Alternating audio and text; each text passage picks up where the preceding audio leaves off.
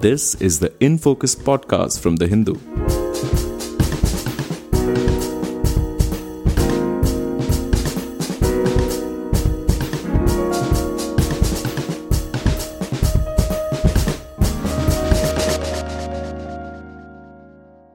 Welcome to the In Focus podcast. I'm Jayant Sriram, your host for today.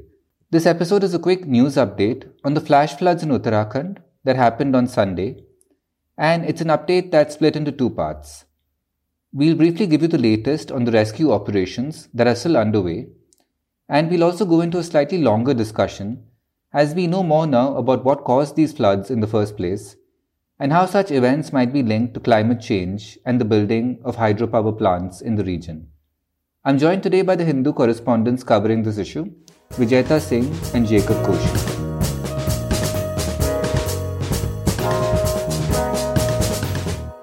Vijaita, hello and welcome back to the podcast. Um, can you give us an update on the rescue operations currently underway in Uttarakhand?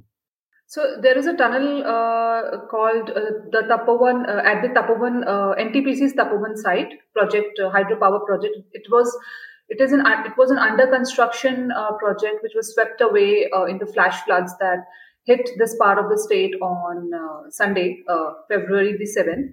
And uh, so far, uh, the authorities have been able to uh, find 26 bodies, and of them, only two have been identified so far, and around 200 people are still missing.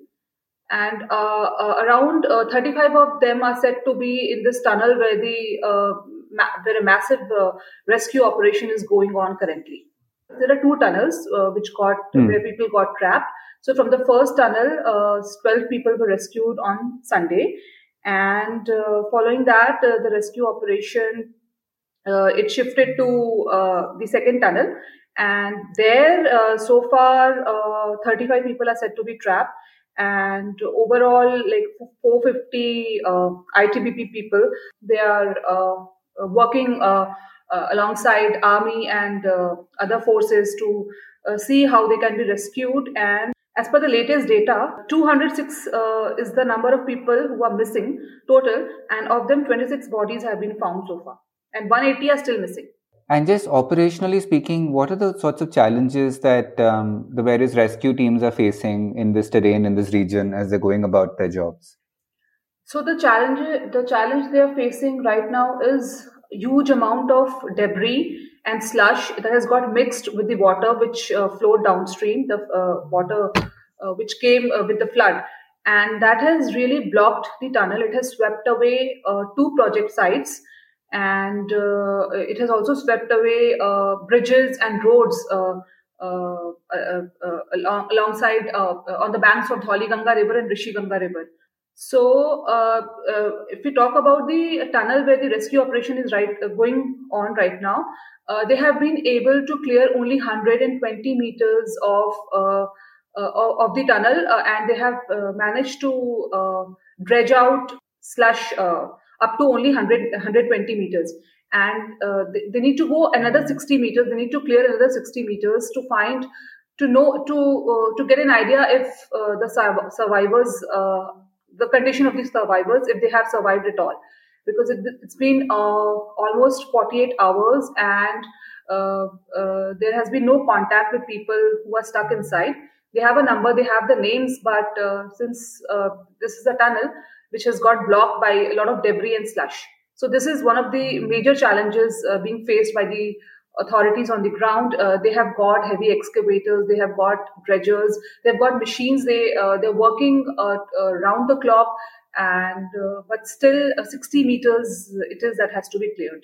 So there are 13 villages also that have been affected, and mm-hmm. they hmm. have been completely cut off from the mainland, from the rest of the state. Sorry, from the rest of the state and uh, to establish uh, the border roads organization has been brought in and there is a specialized agency that uh, that build roads in difficult terrains.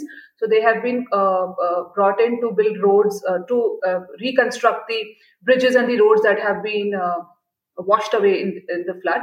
And meanwhile, the ITBP and the Indian Air Force they have been asked to distribute to air to airdrop food packets and dry ration packets for the people for the people in the 13 villages that have been cut off.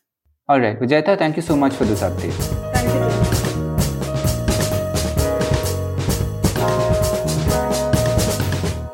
Jacob, welcome back to the podcast again. Thank you for making time for us today. Hi, Jayant. Um, so Jacob, I think uh, it's been it's been over 24 hours now, and I think we have some more information. We have a little bit more clarity on the nature of the event, the nature of the you know natural phenomenon that led to the Uttarakhand flood. I think the Yeah. reporting basically yesterday suggested that it, this was some sort of uh, glacier, you know, glacial lake burst uh, is what they call it. But I think we have a little bit more clarity on that. Uh, So can you just, just explain what what is the natural phenomenon that led to this event, and how is it different from a glacial lake outburst? Sure. So, uh, the initial conundrum was that how could such a lot of water suddenly, uh, you know, make its way, be suddenly created and make its way down when there was no real, uh, you know, there was no rain forecast. It was a, it was a perfectly pleasant sunny day. See, the, Hmm. the thing with Uttarakhand is that, and this is how we tend to reference events, is that because it happened in Uttarakhand, memories immediately went back to 2013, you know, when there was a massive uh, flooding in, in the Kedarnath uh, uh, valley and nearly 5,000, 6,000 people or, you know, lost their lives. So that was the immediate reference point where people were wondering as to how did such a lot of water come, you know, that too in a month like February, you know, when, you know, it should have been uh, all snowed up and, you know, should not have seen such a rain related event. So Right. just that, that was the initial. So that is why the first speculation that came was, was this something called a glacial lake outburst flood. It's called a GLOF event, so to say. A glacial lake out uh, event is basically when uh, a, a glacier over time it forms its own lakes, and these are very very large lakes. Now the the thing is, these lakes are for, uh, you know eventually are dammed in in in, in natural waves. You know they they are also called moraines. And what happens is that sometimes like any dam, because it is made of mud and debris and uh, you know other materials like this clay, etc., it can also breach if a, if a lot of water is accumulated, and because the sheer quantities involved are sizable, this can lead to a gush of gush of water. So that was what uh, people initially thought. that This was probably a glacial lake outburst flood event. However, when you know around the world people started looking at satellite imagery, satellite data, it turned out there were no real glacial lakes visible, and these are large masses of uh, water. So it's pretty much unmissable as far as uh, you know with the kind of satellite tracking technology that we now have. So again, this got people, uh, you know, wondering as to okay, how how do you explain this, uh, you know, this you know this event then? But again, uh, it was again thanks to satellite imagery that came to the rescue, especially by Planet Labs, and for the, we actually had have had you know experts from all across the world peruse uh, you know different kinds of pictures until uh, uh, somebody really pointed out that you know there was a portion of of you know of rock that probably fell off that probably separated uh, from a glacier probably because of a landslide event and that is a bit that really needs to be confirmed now. But the point is something big some a rock like glaciers uh, a, a portion of a glacier suddenly fell down and uh, with it, it it had a lot of accumulated snow and ice and it was also a hot day so there was a, a, a phenomenal amount of, of, of snow melt you know that had also gathered. So all of this huge mass fell to a depth of nearly two kilometers and in two kilometers it uh, you know it acquires you know a, a, a sizable amount of momentum. So this this was nearly two million cubic kilometers of water is, is from is from what I understand, and uh, you know that just fell down an extremely narrow valley. And we all know when a lot if something a lot of water is pushed down from let's say a narrow pipe, you would have a massive the I mean the amount the force with which the water leaves will be pretty phenomenal, right? Like how we understand when we put a finger to a, a hose pipe, so to say, in the while, gardening.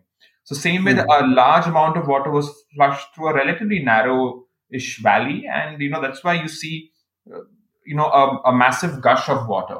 And this was what basically made its way down into the Rishi Ganga River, which is again at a it's it's it's uh, you know it's a, it's a fairly elevated uh, uh, river, and it is uh, ultimately become feeds into one of the tributaries called the Alaknanda, which is uh, again one of the uh, you know it connects to the to the Ganga, you know, ultimately when it before it flows down into Uttar Pradesh, etc. So the result of this was again because there was a small hydropower project, and it is an old. It, it, it is a kind of a. It is not a very big project. It's only 13.2 megawatt uh, project, uh, hydroelectric project. And uh, the thing with uh, India is we classify projects that are less than 25 megawatts as small hydro projects. So this does not really have its own dam, and it is actually a kind of what you call a run of the river project. It doesn't really dam, uh, etc. So this was washed away because it was a small size. It you know it was completely blown away, and when it came down, it also damaged the Tapovan Hydel project, which is uh, you know which is further down, and uh, that is a far bigger project. I mean that is nearly 520 megawatt. It is being managed by the NTPC uh, corporation, and that led to the blockage of tunnels and you know people who were working you know over there you know they were trapped and that exact that is an ongoing disaster so to say the rescue operations and the challenge mm-hmm. of of getting people. And there are, and because of the of the enormous enormity of water that flowed i mean uh, people who were living on the bank some of them were swept away. There have been deaths i mean and a lot of people still haven't uh, uh, you know been traced and found though it is slowly happening you know uh, more people are being rescued. But uh, in a nutshell this is what happened. It is ultimately a landslide related event that caused an avalanche, and because of that avalanche, you saw this uh, you know destruction that happened. Fortunately, unlike the Uttarakhand event, I mean the amount of water ha- is you know has amount of flow per se has reduced because luckily there was no real rain, fresh rain to feed uh, you know this amount you know to, to feed the torrent, so to say. So this is pretty already, you know, been kind of restricted, and we're not seeing we're not seeing any fresh outflow of water. So in that sense, the damage has already been done, unlike what we had seen in Uttarakhand, etc. So this is how uh, you know matters stand as of now. Right. So when you say when you say Uttarakhand, you're talking about the earlier event in 2013, right? Yes. Yes. Yeah. Right. And so, just by way of clarification, that was the result of uh, a glacial lake outburst flooding. Um, is, is that what occurred on, that, on that on that occasion? No, on 2013 it was actually uh, by a cloudburst. I mean, there was a cloudburst in the region. A cloudburst means a, a large amount of rain falling mm-hmm. in a very short span of time. You know, over a very limited area. So that was just uh, you know that was just rain, and when it fall when rainwater falls at at those elevation, it is always mixed with uh, you know snow and certain and certain amount of ice remember that was in June. That was also that was the, the beginning of monsoon. There was a lot more snow right. melt, etc. So that was just uh, that was far more enormous amounts of water. But that was primarily a rain-led event, so to say, unlike this, which was more a landslide caused event that led to the avalanche. Right. Okay. So, um, just you know, what is the link when when the Uttarakhand, when 2013 Uttarakhand floods happened? Yeah. there was a lot of um, there was a lot of focus on well firstly i think on the sort of illegal construction and hydropower projects that are there in that region um, i don't know if there was that much discussion on the climate change aspect mm. but hmm. let's just go one by one in this case so um, yeah. what is what are the what are the concerns around climate change uh, based around this event that happened in uttarakhand right now so the biggest concern is that you know as people started saying that you know this is february ideally it should be it is still winter. I mean the glaciers should all should be all snowed up. So where did this amount of snow and uh, of snow come? There was a huge mass of snow you know uh, that was lying accumulated you know you know you know in the you know in the region. And that is what essentially also uh, you know flowed down and contributed to the avalanche.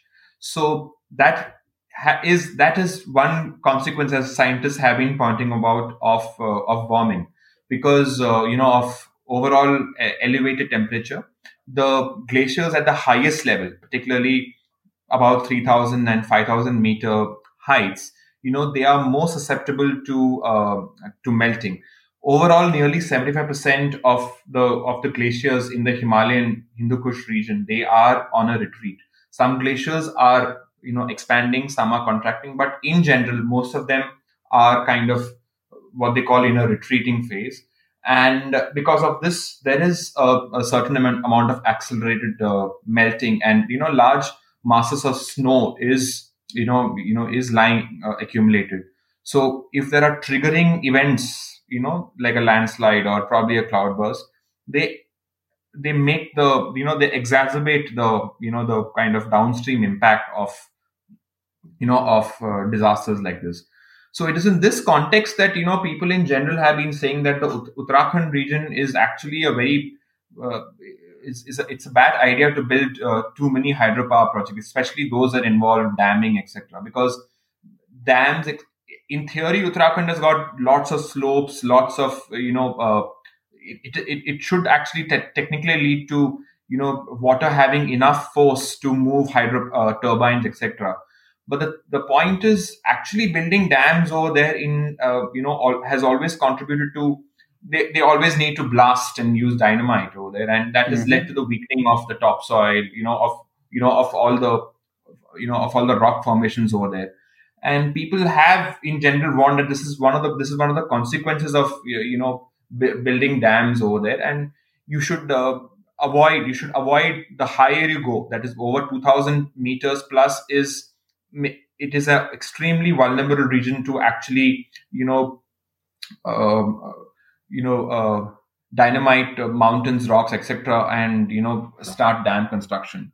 In the kedarnath floods of 2013 i mean there were there, there was much more damage to several big hydropower projects the vishnu prayag project for example. You know it was completely demolished and it took years it, it took probably uh, months for it to be uh, actually restored and uh, you know back to uh, functioning so these are the the the the link between hydropower and you know especially at you know those elevations and the fact of you know glaciers being particularly vulnerable to uh, you know to rising temperatures is kind of a you know a, a lethal combination. And you know coupled with the fact that you know population density even in the hills is increasing there are a lot more tourists you know because that is exactly where most of india i mean several of india's prominent pilgrimage sites are inhospitable as they are the government is building a is, is building the Char Dham project, basically a 900 odd kilometer roadway project to smoothen the roads over there. So uh, that too, people have warned has led to you know you know a, lo- a lot of you know illegal felling of trees and you know destabilization of the region in general. So this is the, the, the whole Uttarakhand region that way is ecologically vulnerable and more so to the people who go there for various reasons such as tourism or pilgrimage. And just you know adding you know more infrastructure projects over there like of these sort only sort of increase the risk.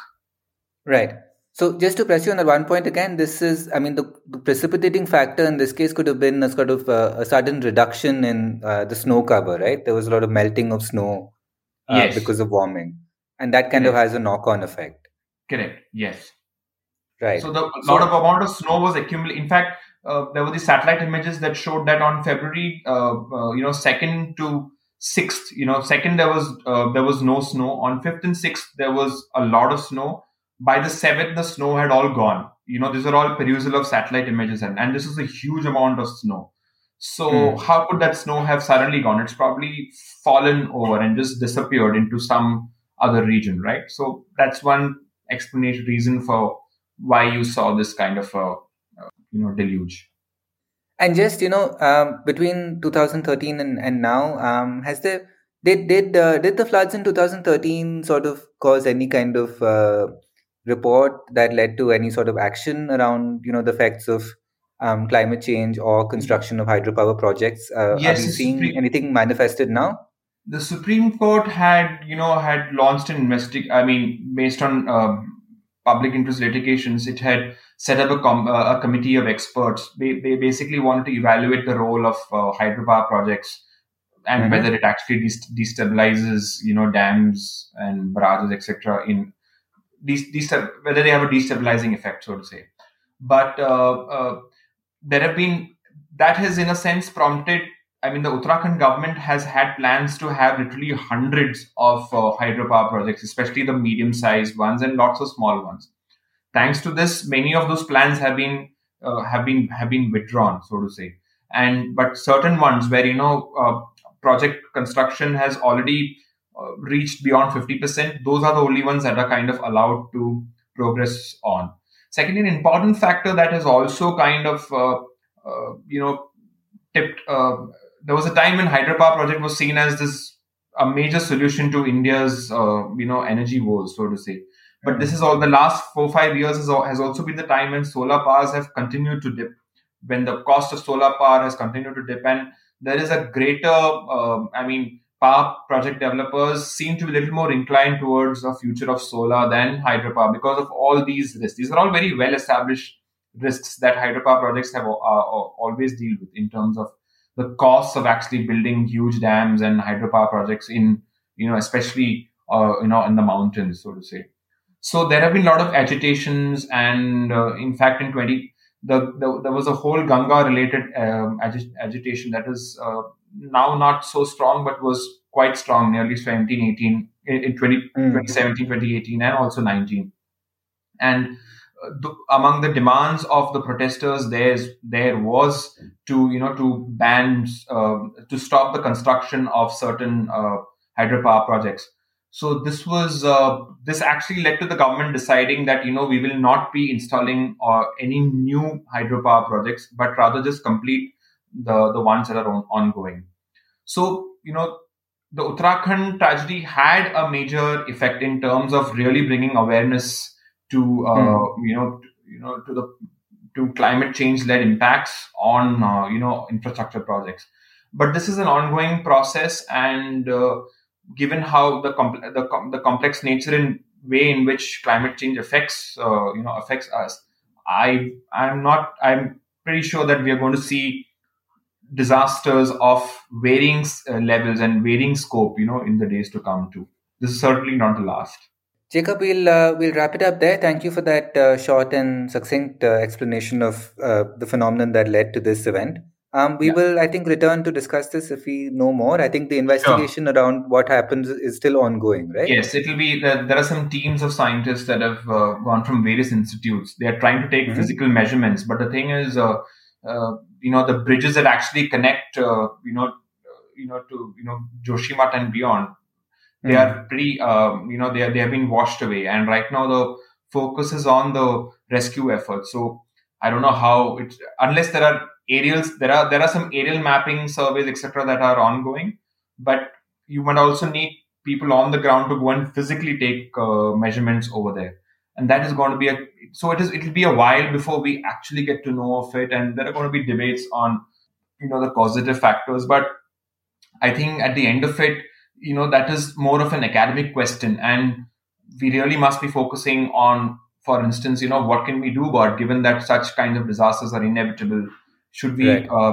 better plan uh, you know better mitigate risk against uh, such events happening uh, how do we can you know what what kind of discussion and debate are we going to have about uh, stopping construction and where do we recollect we relocate people over there so those are far more complex questions you know that again have we've been dealing with for you know a long time but the scientific bit is very interesting and will add more to the literature on climate, uh, you know, on climate-related impacts on glaciers. So yes, there will be a lot more discussion on this in the days ahead too. Right. Okay, Jacob. We'll wrap it up there. Thank you so much for joining us. Yeah. Bye. In Focus will be back soon with analysis of the biggest news issues. In the meantime, you can find our podcast on Spotify, Apple Podcasts, Stitcher, and other platforms. Just search for In Focus by The Hindu. We'll see you soon.